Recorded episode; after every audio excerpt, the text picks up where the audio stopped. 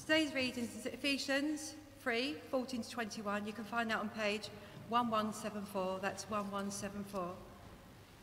For this reason, I kneel before the Father, from whom every family in heaven and on earth derives its name.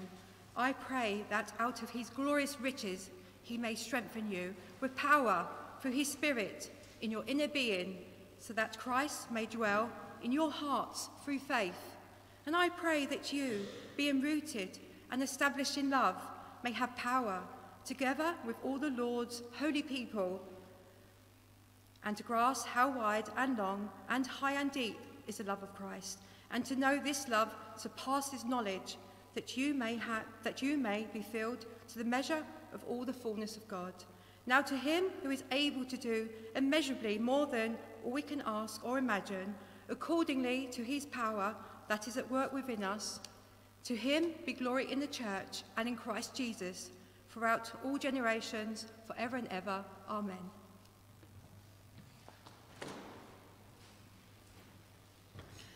Thank you so much. I'm pleased to keep that open. My name's Jeremy, if we haven't already met. Uh, it's great to see some uh, old friends back.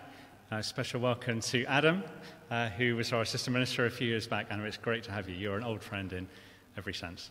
It's great to, uh, great to have you with us. And, uh, and, you might be, um, and you might be a new friend. Maybe you've just come for the first time, in which case you're extremely welcome. It's great to see you. do ask if there's anything you need to know. I hope you're starting to feel at home. Good. Well, uh, thank you, Michelle, for reading that to us so clearly. Um, we're going to uh, look at that in just a minute. Um, Madish has already mentioned that uh, uh, it's a question time this week. So if you've got any questions uh, as I'm talking or that occur to you afterwards or things that you're wondering, it may well be that someone else is wondering the same thing. So stick that on the, on the app and we'll answer as many of those as we can later on. We're going to set aside about 10 minutes to answer some of those questions. Good. Well, shall we pray as we begin? Let's pray. Let me read some of those words we said earlier on. Blessed is the one whose transgressions are forgiven, whose sins are covered. Blessed is the one whose sin the Lord does not count against them, and in whose spirit is no deceit. Mm, let's pray. Father God, uh, I pray that we remember who we are as we prepare ourselves to engage with your word, that if we're Christians, we're forgiven people whose sins are covered and whose sin will never be counted against them. And so I, I pray, Father God, there'll be no deceit in us as we come and listen to your word. Give us integrity. And I pray that we would discover how deeply we are blessed. And we pray these things in your name. Amen.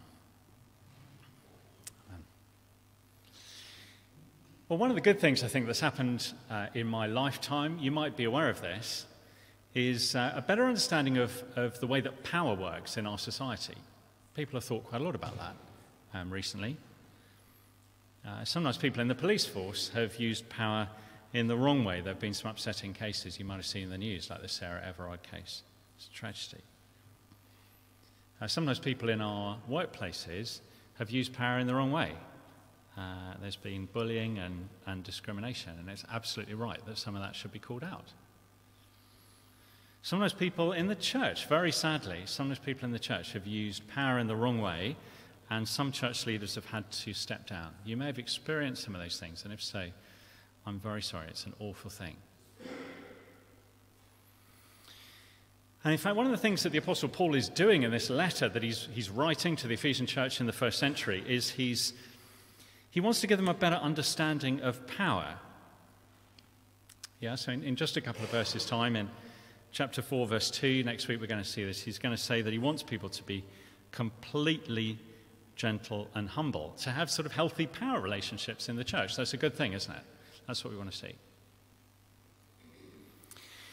And you think that he's going to get there by telling them to let go of all power in their lives. Uh, you think that would be his approach but actually not a bit of it. Not a bit of it. He's going to pray that the people in the Ephesian church would be power hungry, that they'd be power mad, that they'd fall on their knees and they would beg for power. But not the kind of power that harms other people, but the kind of power that enables them to grasp the epic scale of God's love. That's the kind of power that it, that it crave. So have a look down at verse 14 uh, on, on page 1174. Uh, you'll see the beginning of that prayer that Paul picks up from the beginning of chapter 3. Uh, we know that the Ephesians uh, from the book of Acts, we know that they used to get their power from their magic spells. That was something that you did back in Ephesus. When the church was started in Acts chapter 19, the, the, the small church there burnt six million pounds worth, we're told, in Acts chapter 19. Six million pounds worth of books on sorcery. And now they need to fully appreciate the power to do something different. I'll tell you what you need power for now, says Paul, as he writes to the Ephesians. You need huge supernatural power if you Ephesians are ever going to understand how much God loves you. It's the power you need now. And so Paul begins in verse 14. Have a look at that. Verse 14, right at the bottom of page 1174. Um, he's writing to them. He says, For this reason I kneel before the Father, from whom every family in heaven and on earth derives its name. In other words, I, am only a, a, a, father. That concept of fatherhood only exists because, because God is Father, and, and I have some sort of reflection of his role in the universe in verse 16, let's carry on. I pray that out of his glorious riches he may strengthen you with power through his Spirit in your inner being, so that Christ may dwell in your hearts through faith. And I pray that you, being rooted and established in love, may have power, together with all the Lord's holy people, to grasp how wide and long and high and deep is the love of Christ. Paul's praying that they, they're power hungry, that they're power mad, that they'd fall on their knees and beg for power. And, and you and I need to do the same. That's the implication. You and I need to do the same if we're to begin to get our heads around the depth of feeling that God has for this church. Let's get it clear then. What, what power are we praying for? Um, here's the first of three points. We're praying for the power that strengthens you in your inner being. Uh, the power source is strong in the book of Ephesians. Um, you'll know if you've, if you've been here already. God, God has explained to us through Paul as he writes in Ephesians this master plan, this, this love story that God is, is bringing about to unite everything under Jesus. That's his master plan. And, and the power source is very strong. If you turn back just a, a page to Ephesians chapter 1, verse 19, turn back to that. 119. How strong is this power? It talks about his incomparably great power for us who believe. Let's carry on in verse 19. That power is the same as the mighty strength that God exerted when he raised Christ from the dead and seated him at his right hand in the heavenly realms, far above all rule and authority, power and dominion, and every name that is invoked, not only in the present age, but in the one to come. That is the power that is there to strengthen you, if only you're prepared to ask for it. Keep that in mind and, and turn back to chapter 3. Now, Paul prays that that the whole Trinity would be focused in on this work in you um, Father, Spirit, and Son, making available God's glorious riches. He's going to reach into his treasure chest and provide for you. It, he's going to reinforce your inner being. Um, that's, that's, the, that's the part of us that makes us us. That is, um, uh, that's the true me. When everything's been stripped away, God's going to strengthen me there, and it's for a specific purpose so that Christ may dwell in our hearts through faith. Now, maybe you're thinking, hang on, Jeremy. Um, I just had a thought.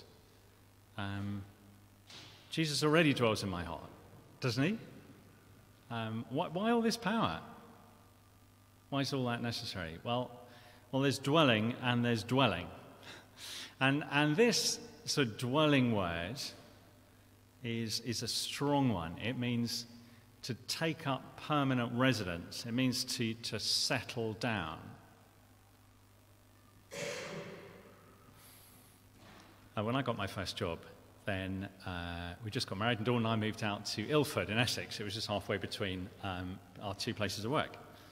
And we rented a, a one bedroom flat. It was very exciting. Uh, one, flat one, one Empress Avenue in, uh, in Ilford. Uh, it was an okay place. Uh, we stayed there for a year. We left it very much as we found it, I think. And um, after that, we got together all we could. We really scraped together uh, every last penny we could find. And uh, we bought somewhere of our own, just a place just around the corner 11B Beaufort Gardens. If you're ever in Ilford, you can go there and find it. Uh, and over time, because, because we bought it and, and it was ours and, and we intended to keep it for a long time, uh, we replaced the floor, we got new windows, we got the boiler done, we got the garden sorted out, and we insulated the back room uh, because we were going to dwell there. And so we made it ours. Yeah? And, um, and it's a bit like that with Jesus dwelling in our hearts through faith, if I can put it like that. He's not renting, he's there permanently. He's settled down in our hearts. And um, so Paul is praying that God would make our lives his home. An amazing thought.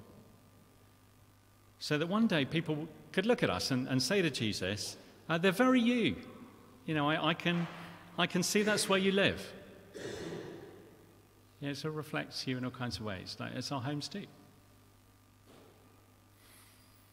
And the power to do that is available. That we've become a place fit for Jesus. Um, so we should pray big prayers. Yeah, we should pray big prayers. We should dream big dreams for our lives together at, at Trinity. I hope, I, I hope you agree with that. You know, that, that we shouldn't feel awkward talking to each other about Jesus. Make that an ambition.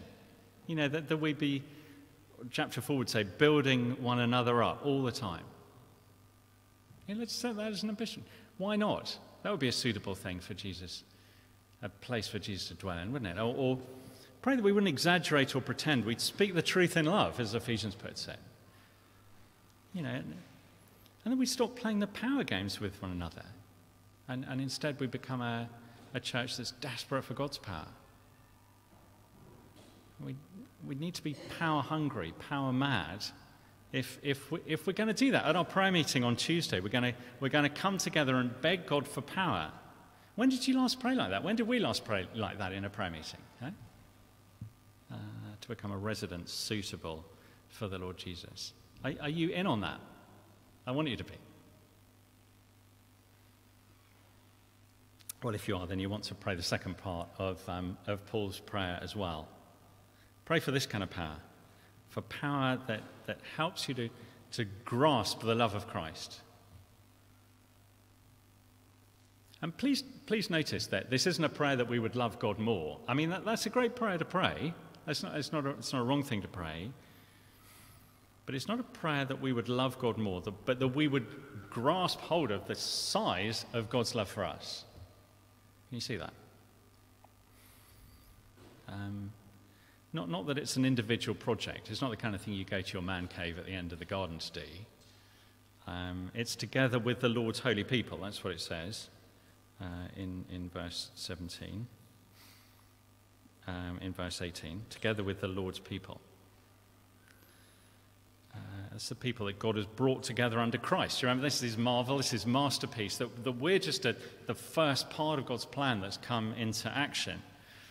The sure sign to the powers and authorities that, that God's plan is on track. The thing that says it has begun, and it makes them panic. Because it means that what God started, He's going he's gonna complete.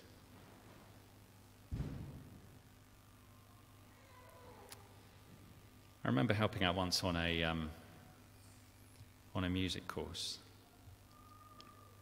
Um, and uh, the kids brought their own lunches with them. And two kids have forgotten to bring theirs in. And um, the head teacher phoned their parents, and they drove 10 miles to drop off these tiny packed lunches for these two kids who were like five and six or something. And, and I remember the head teacher turned around to me and she said, I've never forgotten this. She said, Those kids have parents who would do absolutely anything for them, and they don't know it.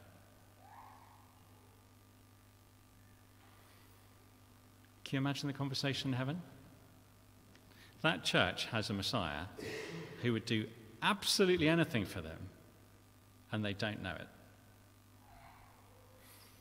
The extent of God's love is just is too big to comprehend without serious power and energy.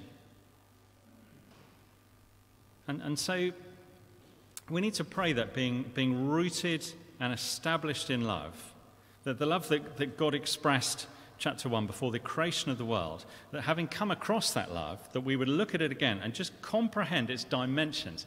Paul's, Paul mentions four dimensions. It's a four dimensional love of God. It's um, width and length and height and, and depth.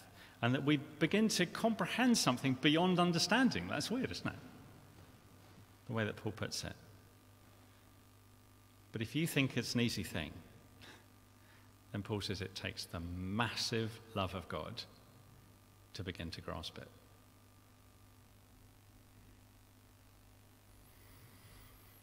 Have you ever prayed for that? Um, that church has a Messiah who would do absolutely anything for them and they don't know it. Have you ever sat down in your normal prayer times and ask that God would make you strong enough to begin to grasp how deeply loved you are?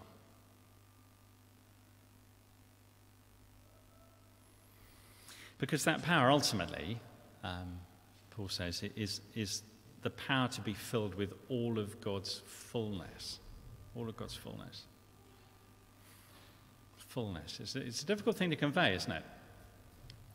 Um, but Paul goes on to explain more of what he means. Um, just look over the page, actually, to chapter 4, verse 13. This is a sort of next week in Ephesians moment. Uh, we're going to see this um, in seven days' time. But have a look, in fact, at the end of verse 12. Um, right at the end of verse 12. Um, uh, talks about being built up yeah, end of verse 12, until we all reach unity in the faith and in the knowledge of the Son of God and become more mature, attaining to the whole measure of the fullness of Christ. So, um, to be filled with God's fullness is, is to be so strengthened in the inner you, so, um, so starting to grasp how much you're loved that you start to live out that unity and the depth to which you know Jesus. And that's what Paul calls maturity. Same thing. Fullness. Um, let, let, me show you this. Um, you've probably seen this before, but I hope it makes the point. Um, I've got an ordinary plastic pot. Um, uh, just tell me when it's full, okay?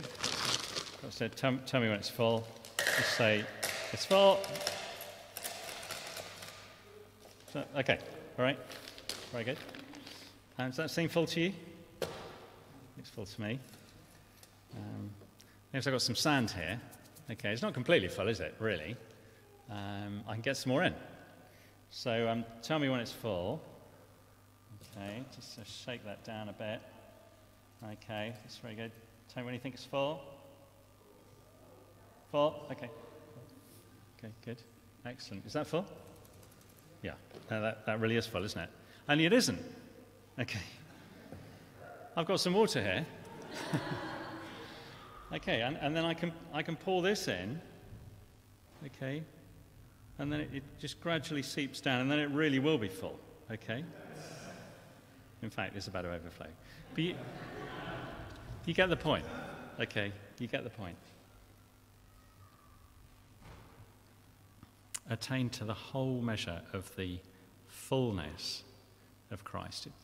It's quite easy as Christians to feel that we've reached a sort of steady state of maturity um, and that we're full. You know, we're, we're, we're full of God, um, that we're as full as that we're full as Christians, so we've got about as far as we're going to get, and so we stop growing. Yeah, it's very easy to sort of reach that stage, and and, and we I, we can lean in more.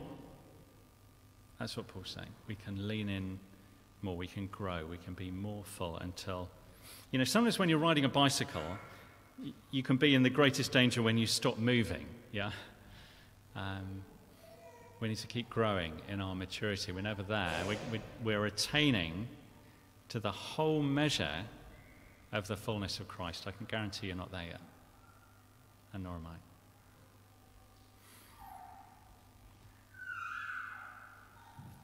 Paul wants us to pray for power. To pray for power. Um, I, was, I was talking to someone just this morning, actually. Um, and you might have heard a story like this. You might have a story like this. She said that she stepped away from God uh, for nine years in her life. Um, from the age of 18, she walked away from God. Um, she'd have called herself a Christian up to that point, and she walked away from Him and then um, didn't come back to Him for nine years. And she said that she, she just felt as a teenager, as she, as she went off to university, she just felt she didn't need Jesus anymore. Uh, she wanted to experience life, she wanted to do sort of exciting things. Um, but in the end, after nine years, she realized that things hadn't really turned out the way that she thought they would. And uh, things weren't as good as she'd expected them to be. And uh, actually, life away from God was less exciting than she was imagining. And um, so she came back, she said, she came back to enjoying God's love as a 27 year old. She hadn't realized, she said, she said, this is a quote, I hadn't realized what God's love was and how much I needed it. It's interesting, isn't it? Don't wait for nine years. There's this, there's this plan from the beginning of time to the end of the world, and you can be a part of it. Okay? So we're learning from Ephesians. You can, as an heir, you know, as, as an inheritor, as, as part of the body, you can be a brick in God's house. Um, and we can be um, lavishly blessed and we can be included in this master plan by God's power, and we can be given an inheritance and we can be brought together into God's church. And that in itself, that is enough to make the rulers and authorities panic because they start to realize that God's plan to unite everything under Jesus is fully on track. And, and God loved you enough, Ephesians said, God loved you enough to send his son to die for you. And, and you've been brought near, it says in chapter 2, by the blood of Christ. Brought near to God. And, and God has shown you grace. And it is nothing, it is nothing to do with what you've done. Uh, whether you've lived a, a sort of moral life or a very immoral life, God is prepared to show you kindness, it's, it's His grace, which He's freely given us in the one He loves. Amazing thing. And because of His great love for us, because He's rich in mercy, it says in Ephesians, He's made us alive in Christ, and we were dead in our transgressions, in our sins, in the ways that we turn away from God. So foolish. Just cut ourselves off from a source of life. That is what we need the power of God to comprehend. And if you grasp that love, it will change you.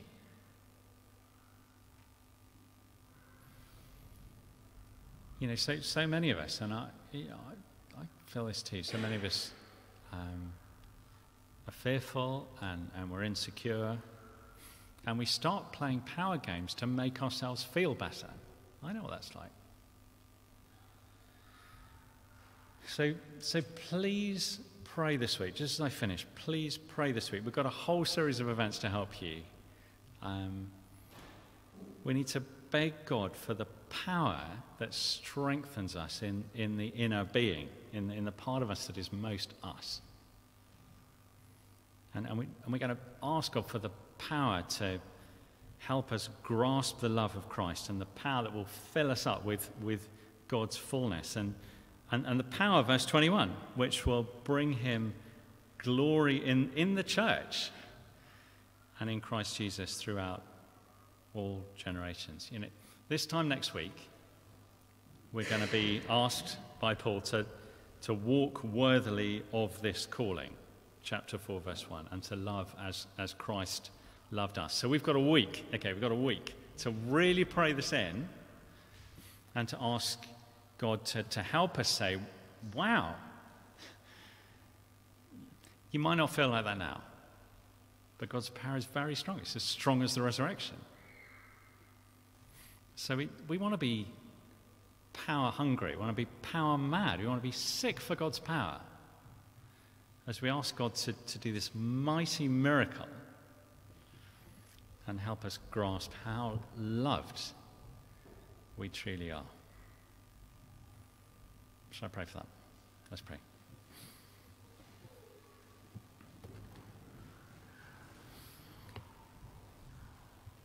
Father God, I pray that we'd be hungry for your power. I pray, Father, that uh, we want that strength inside of us.